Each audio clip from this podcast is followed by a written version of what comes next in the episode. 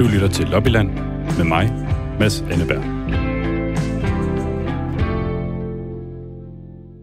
Hjertelig velkommen til Lobbyland. Programmet, der forsøger at få mere ud af EU på Danmarks vegne. Jeg kom vist til at love i sidste uge, at jeg vil sende fra Bruxelles i dag. Det løfte har jeg altså lige valgt at smide skraldespanden, fordi der er nemlig sket det, at min lejlighed dernede er blevet et muligt corona-hotspot. Min kæreste kom lige til at invitere nogen hjem, som viste sig at have corona, så i stedet for, så står jeg her i det dejlige Danmark, nærmere bestemt på Banegårdspladsen i Aarhus. Og det betyder også, at jeg næsten ikke tør løfte sløret for, hvor jeg har tænkt mig at sende fra i næste uge. Men jeg prøver alligevel. Jeg regner med at, jeg regner med at tage til USA i weekenden for at dække det amerikanske valg for Radio 4. Så hvis alt går vel, så kan I næste uge høre et program fra Miami, hvor vi kigger nærmere på Europas forhold til USA. Altså, har vi overhovedet øh, øh, her på, på den europæiske side stadig brug for de der øh, brovdende venner, vi har over på den anden side af landen? Nogle mener jo, at forholdet er gået totalt i fisk under Donald Trump. Andre siger, at det går da egentlig meget godt. Det er altså i næste uge her i Lobbyland på Radio 4, 7.13. Men nu skal vi til dagens program. For apropos fisk, så skal vi i dag tale om intet andet end Brexit, som jo virkelig snapper til lige i øjeblikket. Ifølge den britiske premierminister Boris Johnson, så skal der senest i morgen torsdag falde en handelsaftale på plads mellem EU og Storbritannien. Ellers så er britterne klar til at sige, at de øh, er, altså, er de klar til at move on, som Boris Johnson siger. Statsminister Mette Frederiksen og hendes EU-kolleger skal lige mødes i Bruxelles torsdag og fredag for at gøre status over det her. Øh, og der er jo kæmpe store sager på spil. Blandt andet for de danske fiskere.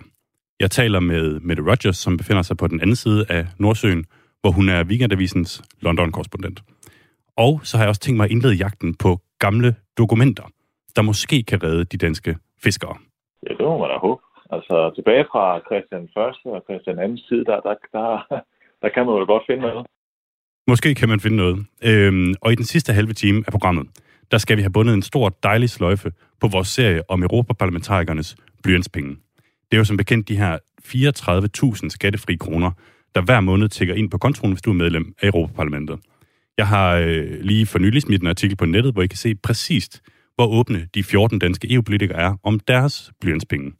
Og i dag der skal vi høre fra SF, de konservative og fra halvdelen af de radikale i form af Karl Melcher, som faktisk i mere end et år har lovet, at hun vil fremlægge alle bilag for sine udgifter. Det er bare ikke sket endnu.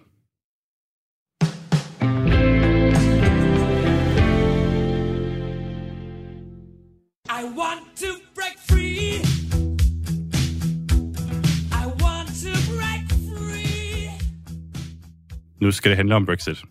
Noget, der jo øh, efterhånden i mange år har delt vandene mellem EU og Storbritannien, der har været rygende uenige om alt fra udtrædelsesaftalen til øh, den nuværende handelsaftale, de forhandler om. Men det, de trods alt er enige om, det er, at nu har det vist også varet længe nok.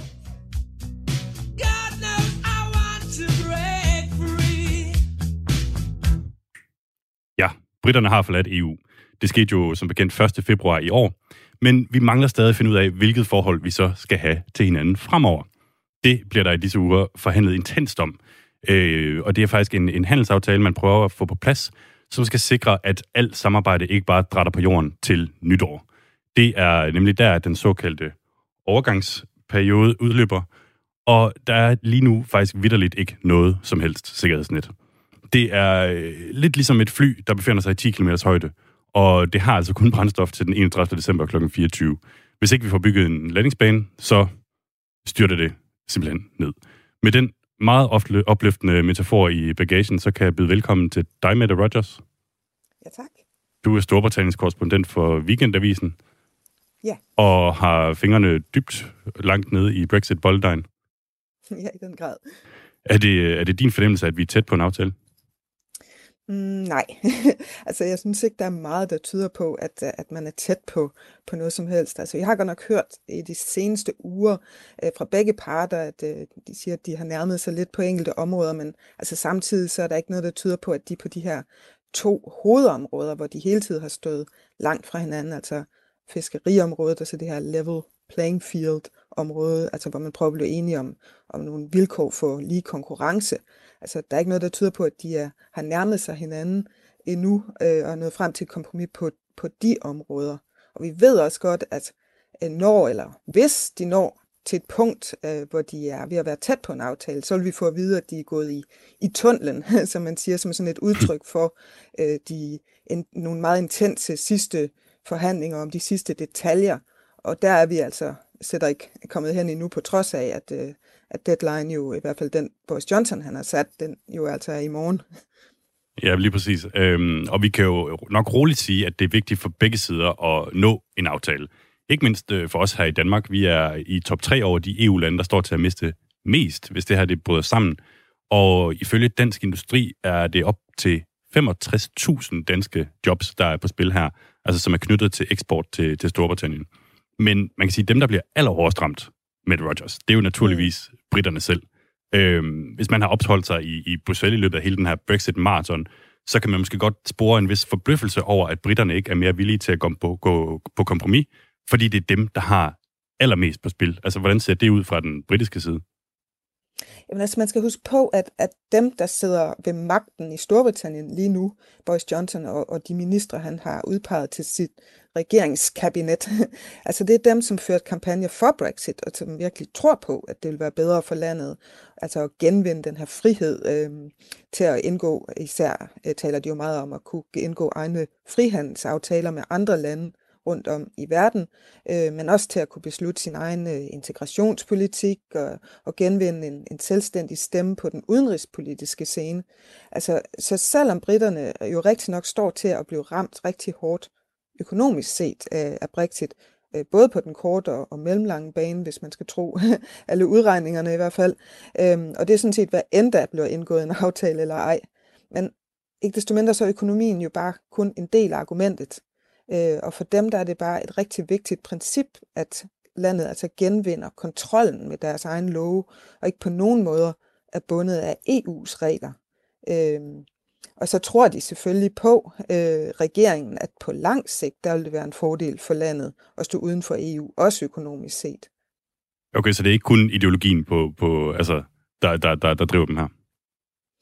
Nej, altså de tror på, at øh, landet vil blive meget mere fleksibelt, øh, og hvis man kigger længere ud i fremtiden, altså så vil man øh, kunne indrette sig hurtigt efter den måde, som verdensøkonomien udvikler sig på, hvor de øh, jo virkelig tror på, at, at EU måske slet ikke øh, holder så langt, så derfor er det jo så en fordel for Storbritannien at stå udenfor og være det her fleksible lille land, der hurtigt kan, kan øh, navigere øh, i, ude i, i et meget større marked, som, som er under forandring.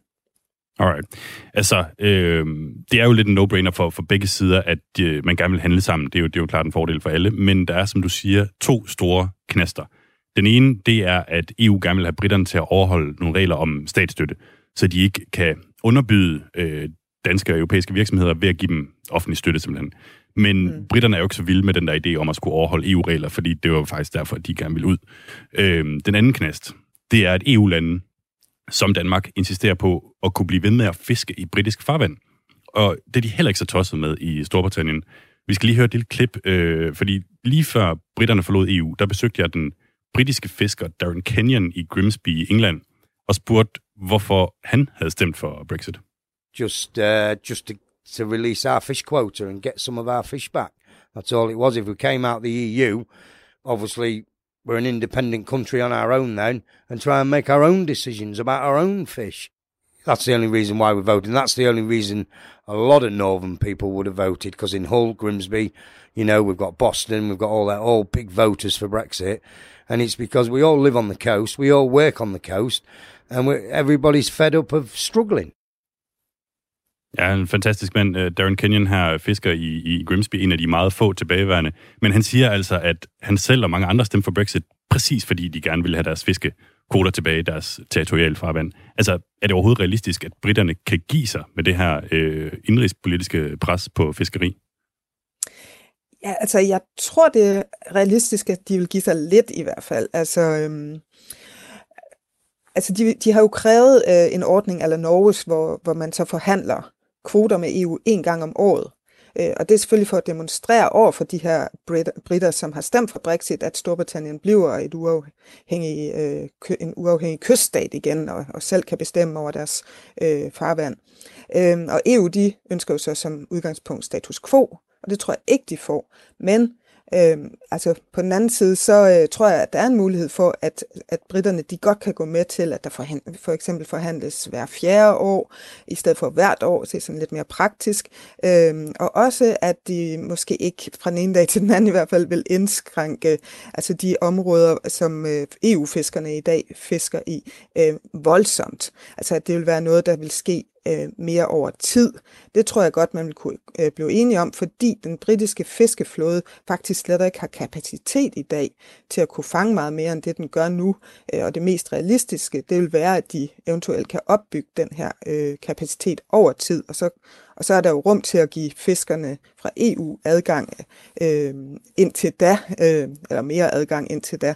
Øh, så der er grundlag for kompromis. Jeg tror bare ikke, at britterne de vil give sig på fisk før i aller sidste øjeblik, netop fordi, at fiskeriet det er så ømtåligt og symbolsk et område. Ja, altså, jamen, lige præcis.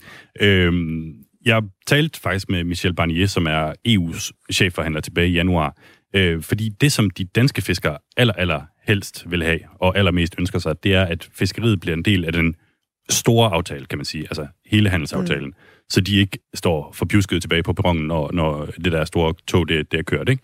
Øhm, han sagde sådan her. As chief negotiator, can you promise that the fisheries agreement will be part of the overall agreement, meaning that if there is no agreement on fisheries, there is no deal? My, my answer is clearly yes. Uh, the fishery agreement will be totally part of the trade agreement. Ja, øh, opløftende ord fra Barnier, men altså, hvis det nu bliver sådan lidt en, en, et kompromis, hvor det måske skal forhandles hver fjerde år eller sådan noget, altså vil han så overhovedet være i stand til at, at holde det her løfte om, at det bare bliver en del af handelsaftalen, og det kommer stort set til at foregå, som, som det indtil nu har gjort?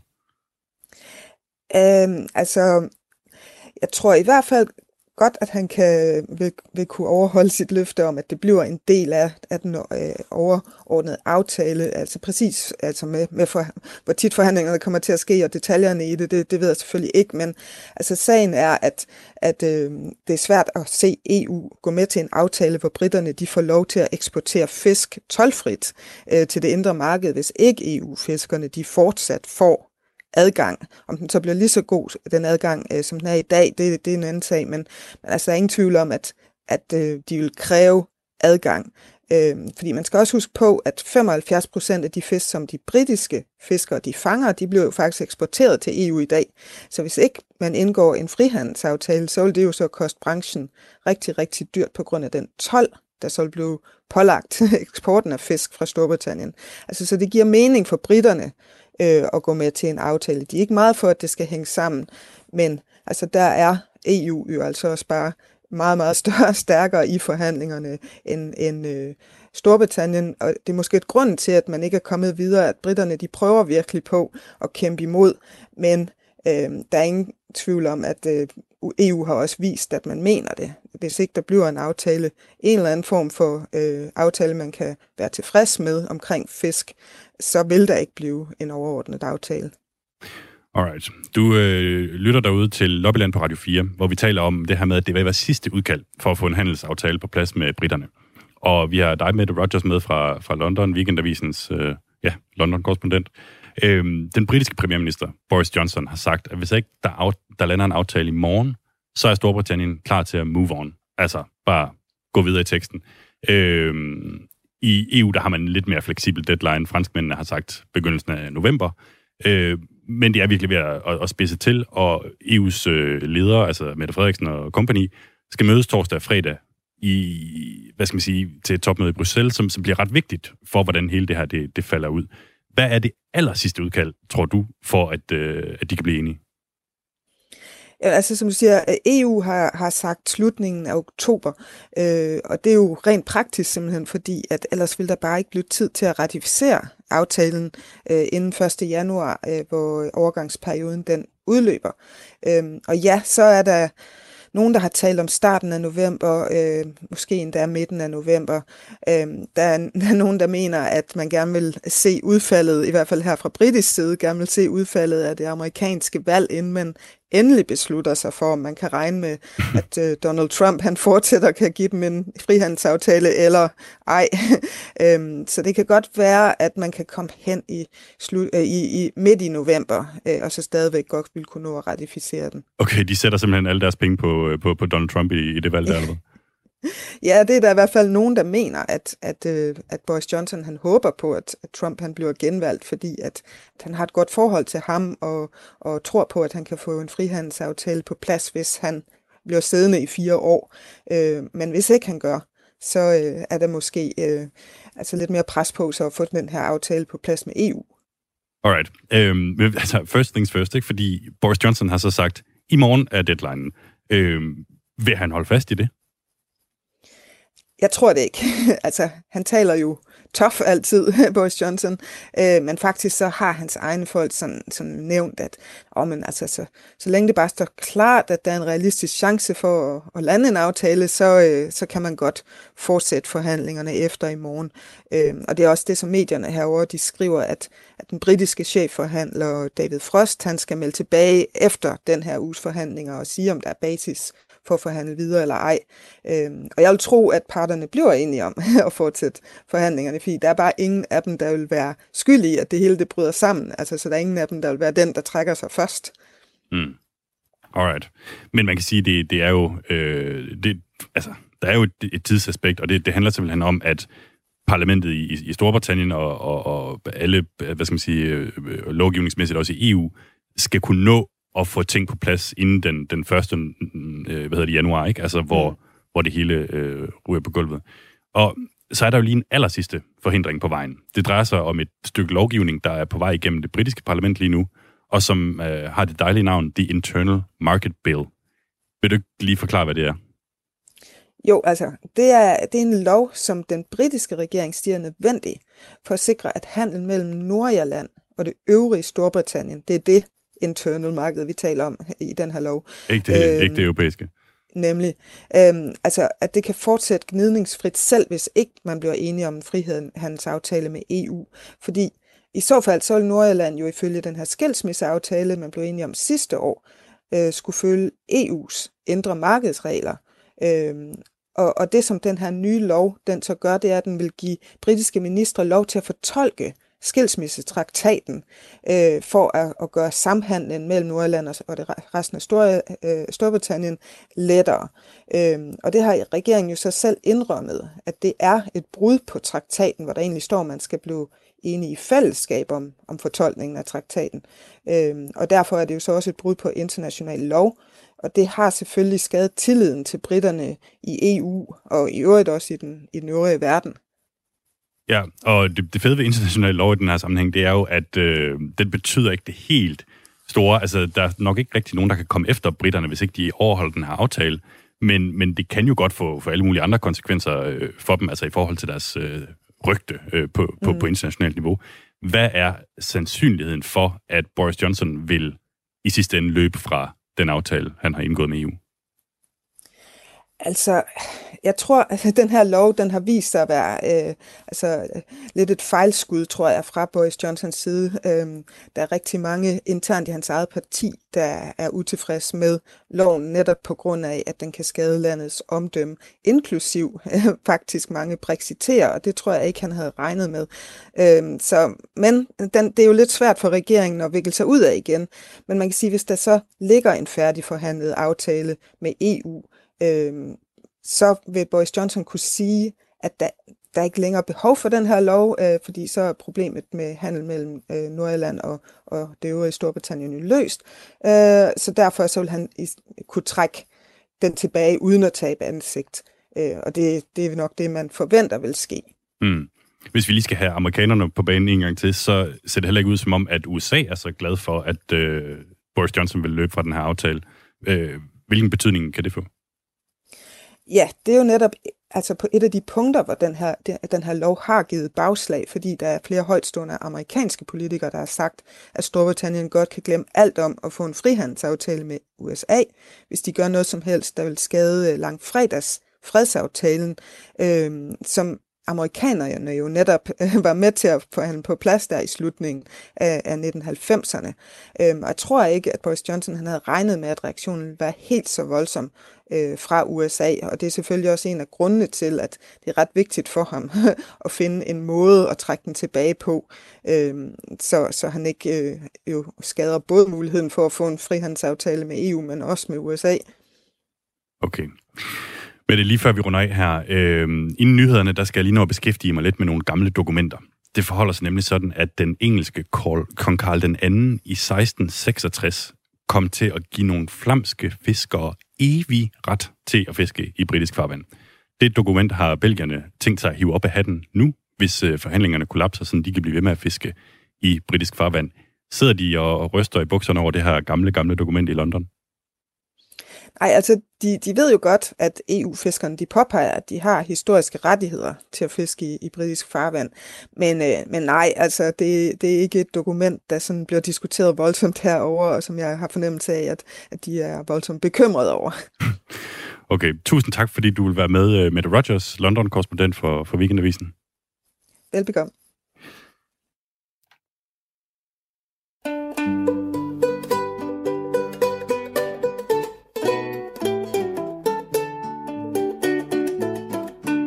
Den sømand, han må lide langt Vi har allerede været inde på det. Nemlig, at fisk er en af de store forhindringer for at få en handelsaftale igennem med britterne. Og øh, et område, hvor Danmark er en af hardlinerne. Men hvad nu, hvis der fandtes et gammelt dokument, der kunne få hele den her problematik til at synke i jorden? Det tror de måske, de har fundet i Flanderen.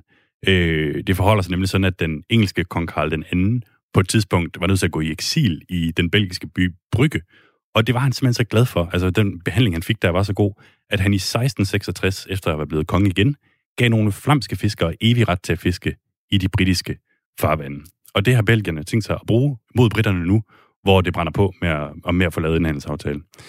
Men hvad med de danske fiskere, kunne jeg godt tænke mig lige at spørge. Hvor er vores gamle dokument? Hvis man læser en artikel fra The Guardian i 2017, så er der faktisk måske noget at komme efter. Avisen beskriver, hvordan Danmark er gået på jagt efter materiale, der skal understøtte, at vi hele siden 1400-tallet har haft ret til at fiske i britisk farvand, og at vi selvfølgelig stadig har det. Jeg ringede til Socialdemokraterne, som jo øh, sidder på magten her til lands, nærmere bestemt deres fiskeriordfører, Kasper Rov. Hvad for nogle gamle dokumenter har vi i Danmark, der kan redde vores fiskere? Nå, jeg tror der sagtens, at man kan, kan finde nogle, nogle gamle dokumenter, som, som er mange hundrede år gamle, øh, har det på banen. Men man skal jo bare tænke på, at det skal jo stadig prøves i, i, øh, i domstolen ved have, hvis man, man vil, vil hæve sin ret, kan man sige. Og det kommer over til at tage mange år. Ja. Det må man bare kende jo. Har vi let efter de gamle dokumenter? Ja, du sendte mig jo en, en, en fin artikel, som det tyder på, at vi faktisk har lidt efter nogle dokumenter fra, fra den tid af. Så, så det, det er jo rigtig spændende. øh, nu kunne jeg ikke engang huske, hvor, hvor, hvor gamle de er. Altså, det, det var det 1400-tallet. Jeg tror, det var 1440, de, de var fra. Kan det ja. passe? Jamen, det kan sagtens passe. Det, altså, det, var, det var ja. fordi, at tilbage i 2017, der skrev The Guardian, at øh, danske embedsmænd skulle være gået i arkiverne for at finde noget materiale, at de netop havde haft ret til at fiske i britiske farvande siden 1400-tallet. Øh, det må da da være kommet et eller andet ud af. Ja, det må man da håbe. Altså, tilbage fra Christian 1. og Christian 2. tid, der, der, der, der kan man jo godt finde noget. Ja, altså, det, det er jo lidt svært at sige, hvor, hvor, hvor, hvordan, at vi, hvordan det internationale øh, marked på den måde fungerer sådan helt teknisk. Men, men øh, politisk der er det jo lidt svært at håndtere, at, at der, der skulle være aftaler tilbage fra 600 og 700 år siden, at, at øh, det, det er noget, som, som man stadigvæk øh, bruger i, i politiske aftaler, som sagt. Mm. Og har I fundet nogle dokumenter? Ja, nu spørger du igen. Det, vi kan godt spørge ministeriet derovre selvfølgelig, om, om øh, de har fundet nogle dokumenter. Men, men øh, hvis de leder, så går det ud fra, at de finder noget. Okay. Ja, det må vi nok, øh, det må vi nok hellere. Havde du egentlig hørt om de her øh, savnomsbundne dokumenter fra 1400-tallet, inden øh, jeg sendte det der link til dig? Nej, jeg har ikke hørt om dem før, og, og det er selvfølgelig meget sjovt at, at, at læse om sådan nogle, nogle dokumenter fra, fra 1440, men det kan jo være, at de er brugbare. Det ved man aldrig. Yes, for lige at øh, opsummere her, det var Kasper Rov, som er fiskeriordfører for Socialdemokraterne, og jeg synes ikke, det lyder som om, at vi i Danmark er så langt på den her meget snedige plan om at fraveste, øh, fraveste britterne deres fisk. For lige at være helt sikker, så ringede jeg til Miljø- og Fødevareministeriet. De sagde, øh, det var sjovt, jeg ringede, de har lige siddet og grinet den her artikel for et par dage siden. Der er simpelthen ikke noget om det overhovedet. De forstår ikke, hvordan det rygte er opstået. Øhm, jeg prøvede også lige at, at øh, sende Anders Samuelsen, den daværende udenrigsminister, en, en besked på Instagram, fordi han var nemlig citeret i artiklen, men han er desværre ikke øh, øh, vendt tilbage. Så indtil videre, der er det meget uklart, og jeg tror, vi alle sammen bare skal håbe på, at der kommer en rigtig aftale. Nu skal vi have nogle nyheder. Du lytter til Lobbyland med mig, Mads Anneberg.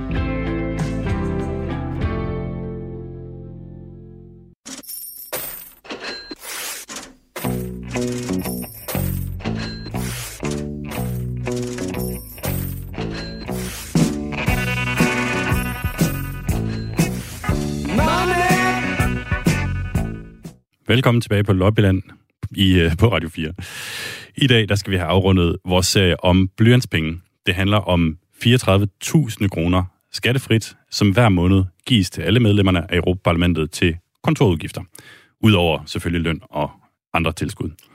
Der har gennem årene været stor kritik af ordningen, dels fordi der ikke er klare regler for, hvad pengene må bruges på, og dels fordi der ikke er kontrol med, hvordan pengene bruges. Vi skal lige prøve at høre et lille klip med en fyr, der hedder Wouter Wolfs, lektor i europæisk politik ved Løven Universitetet i Belgien, og som altså forsker i europæiske partiers brug af EU-støtte. The main problem is uh, not with the rules themselves, with, with compliance and with controls and checks. To what extent do the MEPs uh, what is expected of them? And that is something that we have absolutely no idea about. Ja, hvis man skal tro forskeren her, så er det primære problem med blyantspenge altså ikke reglerne øh, i sig selv, men mere om folk overholder reglerne. Og det har vi lige nu ingen idé om, siger han, om de gør. Den her manglende kontrol fra altså centralt hold har så faktisk fået flere danske EU-politikere til selv at fremlægge et årligt regnskab for, hvordan de bruger pengene. Øhm, det drejer sig øh, i realiteten om alle de nyvalgte danskere, dem der blev valgt i, i, øh, altså i 2019, undtagen dem fra Venstre og Socialdemokraterne. Det er nemlig de to eneste partier, hvor ingen af medlemmerne fremlægger et regnskab for, hvordan de bruger pengene. Hvis du gerne vil se, hvor åbne de danske EU-politikere er om brugen af deres blyantspenge, så har vi lagt en artikel op på Radio 4's hjemmeside, som har oversigten over alle 14. Og i dag, der skal vi høre fra de tre sidste partier, som vi mangler at høre fra i vores serie om blyantspenge, nemlig SF, Radikale og de konservative. Vi starter med et øh, klip med Margrethe Auken fra SF. Hun har siddet i Europaparlamentet siden 2004, men har først nu valgt at få revision på blyantspengene. Og jeg kan lige sige, at det er en gammel kending, der har interviewet hende, nemlig min tidligere medvært, Tine Toft. Kunne du tidligere have fået en revisor på? Det kunne jeg godt. Hvordan kan det være, at du gjorde det så? Fordi, øh, fordi der var, det var ikke, altså du ved, hvis du har, får et regnskab, øh, som ikke skal revideres, dit husholdningsregnskab, det skal ikke revideres. Men hvis du får, får et regnskab, som ingen beder om revision på, så er jamen, altså, okay, men nu har vi så vedtaget, at vi gjorde det. For, og blandt andet for, at øh, Sara kunne svare rigtigt på sådan et spørgsmål, som du kom med der. Ikke? Fortryder du så, at du ikke gjorde det noget tidligere, Nej, hvis du synes, det er en nej. god løsning? Nej. Nej, hvorfor skulle jeg dog det? Jeg har jo ikke lavet noget forkert. Men Ja. jeg, jeg bare synes, det her var bare lettere. Hvad okay. er øh, fordelen ved at gøre, som I gør nu, altså med en revisor, som også lægger det frem, hvad det er, revisoren har fundet frem til? Altså, der er fordelen er, at så kommer vi, kommer vi hurtigere videre fra dine spørgsmål. Er det den eneste fordel, der er? Mm, ja, altså det giver jo også en tryghed. Selvfølgelig giver det en tryghed. Det, det kan jeg da mærke. Jeg synes, det er dejligt. Åh, oh, nu ligger det der. Vi laver regnskabet lavet af Moda på SF. Betaler vi hende for, og nu ligger øh, revisionen der. Og så, øh, og så slipper jeg for at spekulere på, om vi nu har ordentligt styr på tingene. Noget af det, som har øh, mødt interesse og kritik over årene, er netop det her med, at man ikke har mulighed for at kontrollere det. Nu siger du så, at I gør det faktisk kun for at sikre, at øh, I kan svare på journalisters spørgsmål, når vi spørger om blyantspenge. ja, åh, du er vel nok et geni. Ja, men du kan rigtig, jeg skal nok lade være med at bruge ironi mere. Det kan jeg høre, den går ikke. Det må du meget, meget undskylde.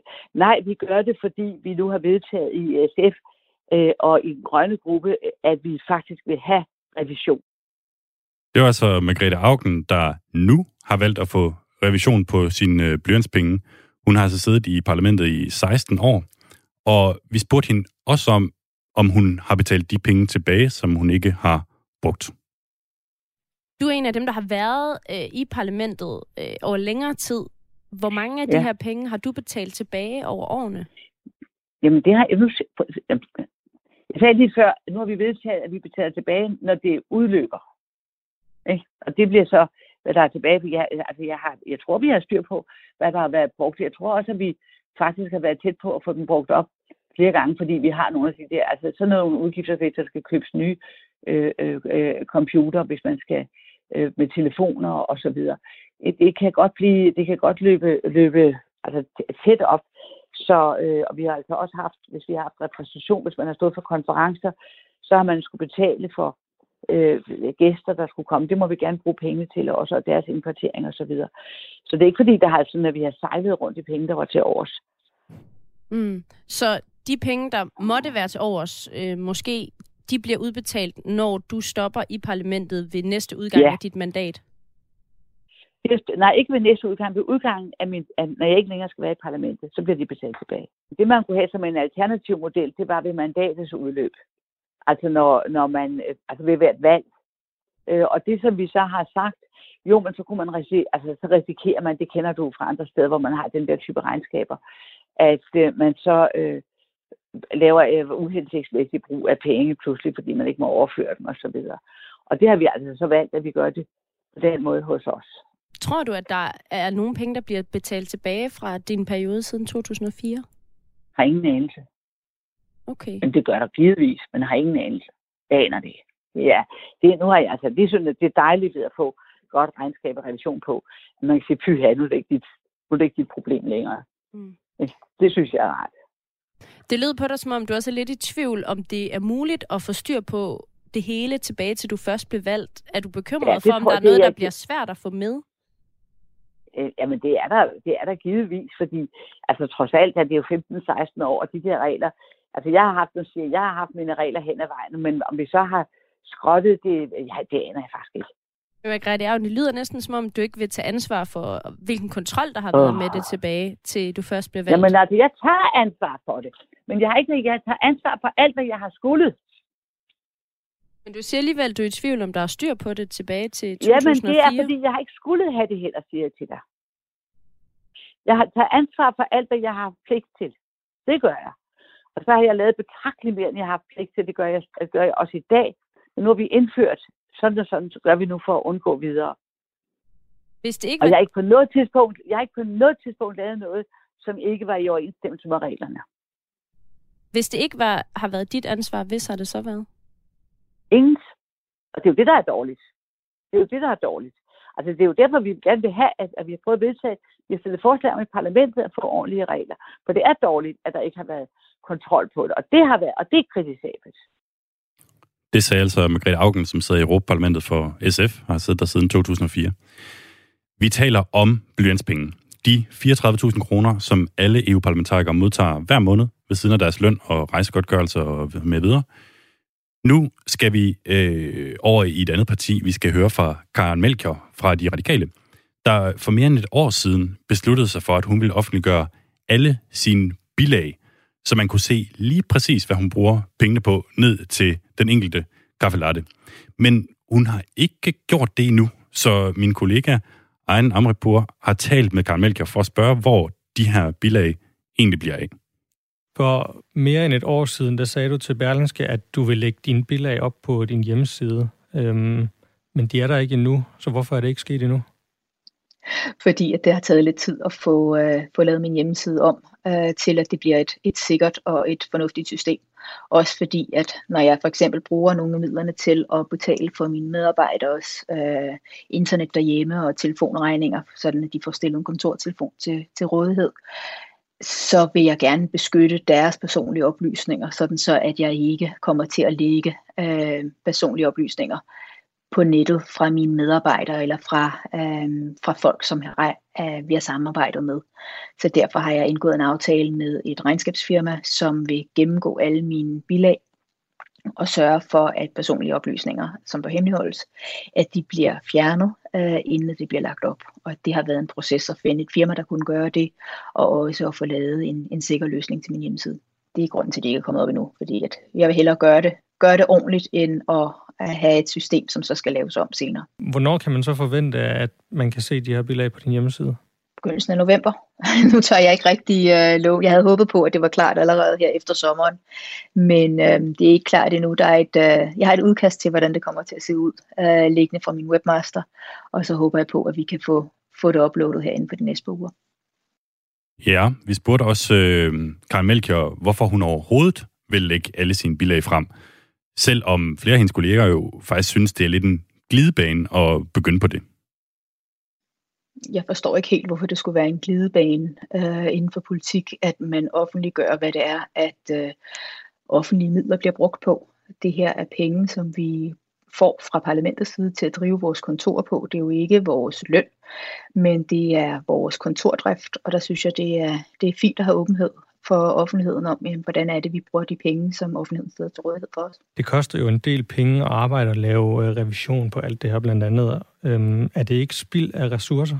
Nej, jeg synes ikke, det spilder ressourcer at have, have styr på, hvordan EU-midler, og det vil sige borgernes midler, bliver brugt. Der er store krav til, hvordan midler bliver brugt, hvis du får det til forskning, eller hvis du får det som landbrugsstøtte.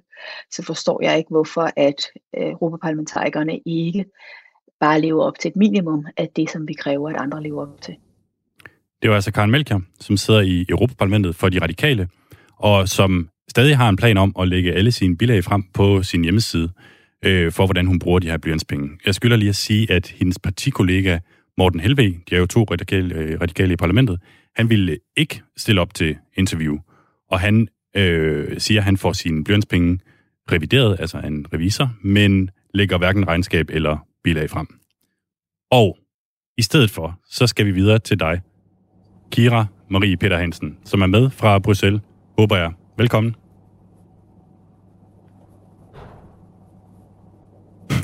Kira Marie Peter Hansen, kan du høre mig? Det kan være, at vi lige skal arbejde på at få hende med på en telefon i stedet for. Og mens der sidder nogen ude i regien og gør det, så kan jeg jo bare lige gentage en gang øh, til, at vi taler om blyantspenge i dag. Det vil sige det her beløb på 34.000 kroner, som hver enkelt EU-parlamentariker får øh, hver måned til at dække sine kontorudgifter. Og det er altså et rimelig bredt mandat, øh, man har til at bruge de her penge. Der er en liste for, hvad man kan bruge dem på, men den er ikke udtømmende. Og det er der altså nogen, der mener, der er lidt et problem, fordi hvor går så grænsen? Altså, der er ganske, ganske få ting, som du absolut ikke må bruge dem på. Du må ikke lægge dem i din egen lomme. Du må ikke give dem direkte til dit parti. Men alt derefter begynder at blive sådan lidt en form for, for gråzone. Og kan vi nu byde velkommen til dig, Kira Marie Peter Hansen. Tak. Jeg håber ikke, I hører mig nu. Det kan jeg i den grad, det håber jeg også alle, der lytter med, kan. Du sidder i Europaparlamentet for SF, og er altså også en af dem, der får de her 34.000 kroner skattefrit hver måned til kontorudgifter. Synes du, det beløb er for højt? Ja, det synes jeg. Altså man, man kan jo altid diskutere, hvor meget man har brug for til, til sit kontorhold. Øh, men jeg kan i hvert fald se, at jeg gør mig meget, meget umage, hvis jeg skal bruge alle pengene, øh, og er ikke nærheden af at bruge dem alle sammen. Hvor mange af pengene har du brugt i løbet af det første år? Øh, jamen, akkumuleret kan jeg ikke lige regne ud i hovedet, men jeg har cirka øh, to måneder i overskud hver måned, så det svarer jo til en, en, en, en mellem ja, omkring 60 til 75.000, som er jo en god chat. Okay. Jeg skal lige undskylde øh, over for lytterne, at øh, forbindelsen er blevet lidt dårlig, efter vi skiftede til telefon. Jeg håber, I øh, alle sammen kan, kan høre, hvad der bliver sagt. Øhm, for lige at optimere på det, du sagde der. Det vil sige, du har cirka to måneders blyantspenge i overskud efter et år. Det er i omegnen af 80% af pengene, du så rent faktisk har brugt i løbet af det første år. Øhm, vi skal lige høre et lille klip med dig fra i foråret, hvor du talte med min kollega Anders Vore og sagde sådan her. Altså, det er jo et helt enormt stort beløb. Altså, de her 33-34.000, du kunne ikke købe, øh, købe kaffe og frugt og telefonabonnementer for 34.000 om måneden. Altså, så jeg tror, altså, jeg tror måske, jeg bruger en tredjedel af beløbet. Ja, der er jo lidt langt fra en tredjedel af beløbet til 80 procent af beløbet. Hvad har ændret sig siden da, Kira Marie Peter Hansen? Jeg tror egentlig stadig, at jeg, hvis man ser over den femårige periode, kommer nogenlunde i nærheden af det. Måske halvdelen, det kan jeg godt øh, se, at jeg i hvert fald øh, kommer til at. Øh, Jeg tror, at det, som er, man har brugt mine penge på øh, det her første øh, år eller halvandet år, det er jo telefoner og computer til, til nye medarbejdere og øh, kontormøbler ind til, til disse mødelokale, vi har. Øh, så der har været nogle indgangsudgifter her, som, som er naturligt, når man starter et kontor op. Øh, men jeg tror ikke, at, at, at, at den, som man kan sige, det beløb fortsætter, men at man kommer til at finde et mere sådan, et lavere normalt beløb nu her, hvor man har fået startet sit kontor op. Jeg er bare lige nødt til at spørge igen, fordi altså, der er jo stor forskel på, om man bruger en tredjedel af pengene, eller man bruger 80 procent, hvilket er altså, langt de fleste af, af pengene. Hvor tror du, du ender henne? Altså, hvad, hvad kommer du tættest på? Bliver det en tredjedel eller 80 procent? Øh, jeg tror, det kommer til at ligge derimellem. Altså, jeg tror måske, det er urealistisk, at vi kommer ned på at bruge en tredjedel af penge øhm, over. Altså for mig, så synes jeg, det som man skal være optaget i, det er over en femårig periode, fordi det er klart, der er nogle, nogle større engangsudgifter, når man er nyvalgt, fordi at man, man skal købe øh, telefon, telefoner og computer og, og alt muligt ind til, til sine medarbejdere, og også skal skal ligesom starte sit kontor op, så der vil naturligt være nogle, nogle, nogle større indgangsudgifter øh, i starten. Øh, men jeg tror, hvis man kigger over en femårig periode, og det kan vi jo øh, lave en aftale om at gøre her om, om tre år, så tror jeg, jeg kommer til at have brugt omkring halvdelen. Øh, men jeg er ikke sikker, øh, og jeg tror også, at man, men jo før man sidder med det, øh, måske har nogle idéer om, hvad der kommer til at være udgifter, og så finder man ud af, at der måske var nogle andre udgifter, man ikke havde tænkt over. Det er f.eks. eksempel to øh, her under corona, selvom det selvfølgelig er en, en lille del af det. Okay, så altså, øh, fra den gang, du, du ligesom øh, kom med den her spot om, om, en, om en tredjedel, der er det altså blandt andet telefonabonnementer under corona, som ligesom er, er øh, kommet ind fra, fra højre. Bare lige for at forstå det. Ja, det er en af tingene. Øh, og så øh, betaler vi jo også kontorleje til vores øh, medarbejdere på Christiansborg. Øh, og det var ikke en, en øvelse, som jeg havde, øh, havde tænkt over, da jeg øh, først blev valgt. Øh, fordi jeg troede, der kun var udgifter hernede i Bruxelles, øh, men det er der også derhjemme. Øh, så, så der er nogle, nogle udgifter, som jeg ikke havde troet, der ville være der, øh, dengang jeg, jeg stod på en, på. Øh, men jeg tror stadig, at, at jeg kommer i nærheden, når jeg har brugt cirka halvdelen af mandater afsluttet. Okay.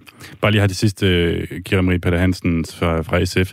Der er øh, to af dine danske kolleger, som har valgt at lægge alle bilag frem for at være fuldstændig åbne om, hvad de bruger pengene på.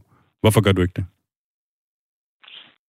Jeg har egentlig heller ikke et princip om, at jeg absolut ikke vil gøre det. Øh, jeg glæder mig til at se den model, Karen finder. Det lyder rigtig smart. Jeg tror, min største anke mod det er, hvis man skal bruge tid på at lægge alle bilagene frem i et system, som, som alle folk kan få tilgang til, øh, kommer til at tage nogle, nogle medarbejderressourcer, som jeg synes, vi hellere skal bruge på det politiske arbejde.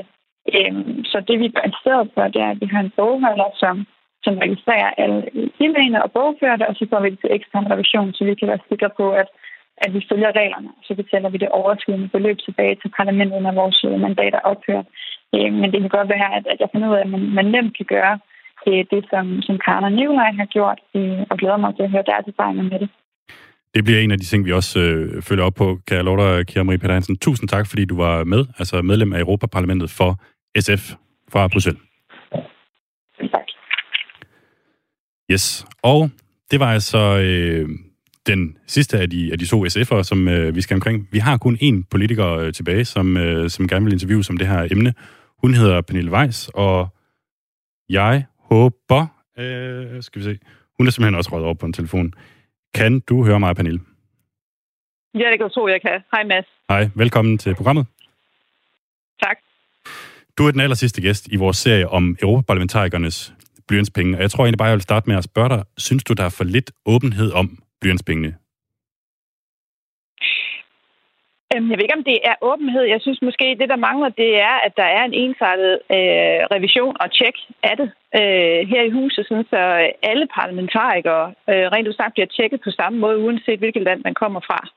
Øh, det er den første ting. Den anden ting, det er, at man burde jo i virkeligheden også her lære af Danmark, og den måde, man gør det på Christiansborg, hvor vi ikke rent sagt skal stå for så meget selv øh, som parlamentarikere, men at vi har steder, hvor vi kan gå ned i huset og hente øh, rent sagt de blyanter, og, og det praktiske, vi har brug for, som vi jo så bruger øh, det, man i Danmark kalder blyantpengene til, og som hernede kalder general expenditures øh, pengene til.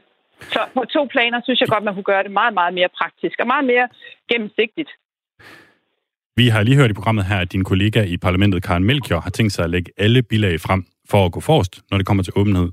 Hvorfor vil du ikke gå forrest, når det kommer til åbenhed? Jamen, jeg vil godt stille spørgsmålstegn ved den form for åbenhed, fordi øh, jeg tror, det er mest, eller ikke jeg tror, jeg ved, det er mest øh, sikkert, øh, at man har en ekstern øh, revisor øh, på at øh, gennemgå alt, øh, man, øh, man har af bilag og så videre, og så ud af det lave en øh, revisionsrapport. Øh, jeg får selv lavet en med det, der hedder højeste sikkerhed. Det vil sige, at min revisor har været nede i alt øh, og skriver under med sit eget navn på, at øh, det her det er altså, som det skal være at smide, jeg ved ikke, hvor mange bilag ud øh, på nettet, øh, som man så som øh, læser som borger, øh, som skatteborger, øh, skal, selv skal sammensætte et billede af, det har jeg svært ved at se fidusen i. Øh, jeg synes måske i virkeligheden også, det er en lille smule misbrug af, af den tid, vi har til rådighed som politikere til at skabe nogle resultater for klimaet og, og, og alt muligt andet. Øh, så jeg vælger at gøre, ligesom jeg har forstået, at, at Peter Kofod og andre gode kollegaer gør, nemlig sætte en ekstern øh, revisor på, øh, som så rent udsagt gør det, ligesom man gør øh, revision på alle mulige andre virksomheder, offentlige såvel som øh, private.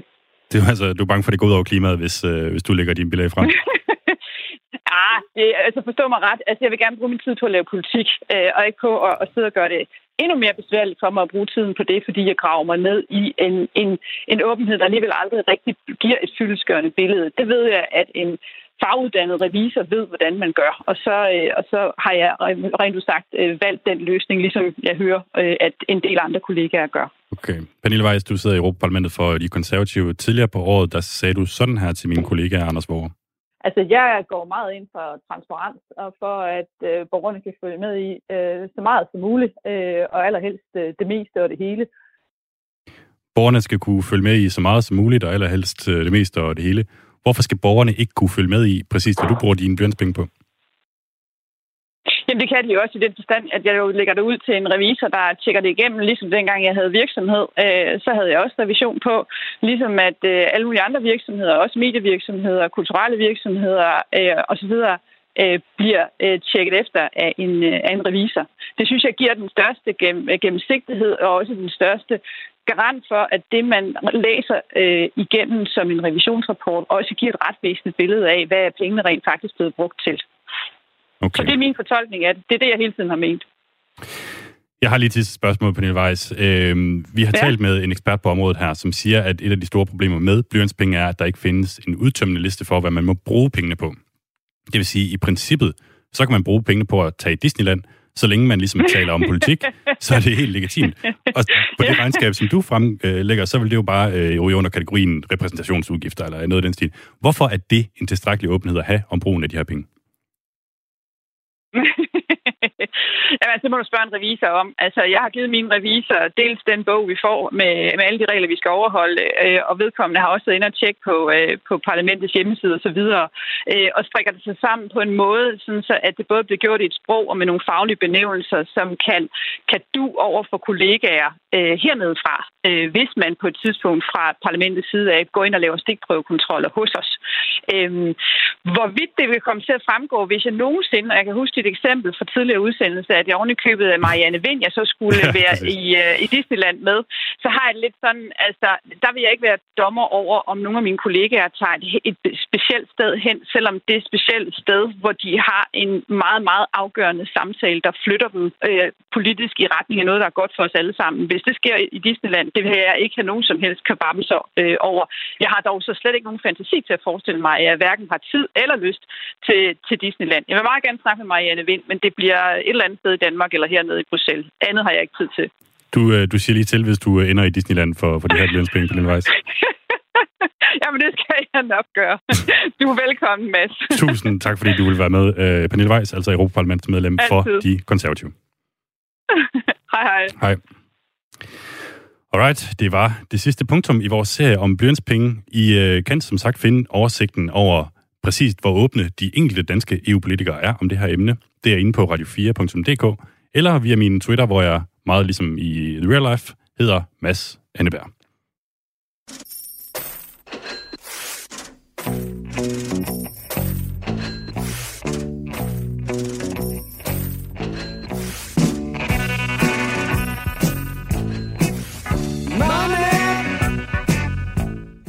Vi har, siger skrive, halvandet minut tilbage af dagens program, og øh, det skal vi faktisk lige bruge på at dvæle lidt ved en lille ting, der er sket her på Lobbyland. Og det er, at jeg har fået en ny kollega.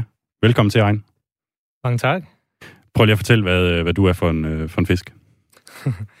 Jamen, øh, jeg har været journalist på øh, Danmarks Radio før, og på øh, Radio 24 Øhm, og nu er jeg her hos jer. Derudover har jeg øh, været hos Forsvaret, hvor jeg er premierløjtnant og har været, øh, været udsendt med dem i den forbindelse. Og du er jo, øh, hvad skal man sige, lidt af en øh, sprognørd, taler rigtig mange forskellige sprog, blandt andet arabisk, og det er jo noget, vi stadig lige skal have fundet ud af, hvordan vi kan bruge her i programmet. Jeg ved ikke, hvad dit bud er.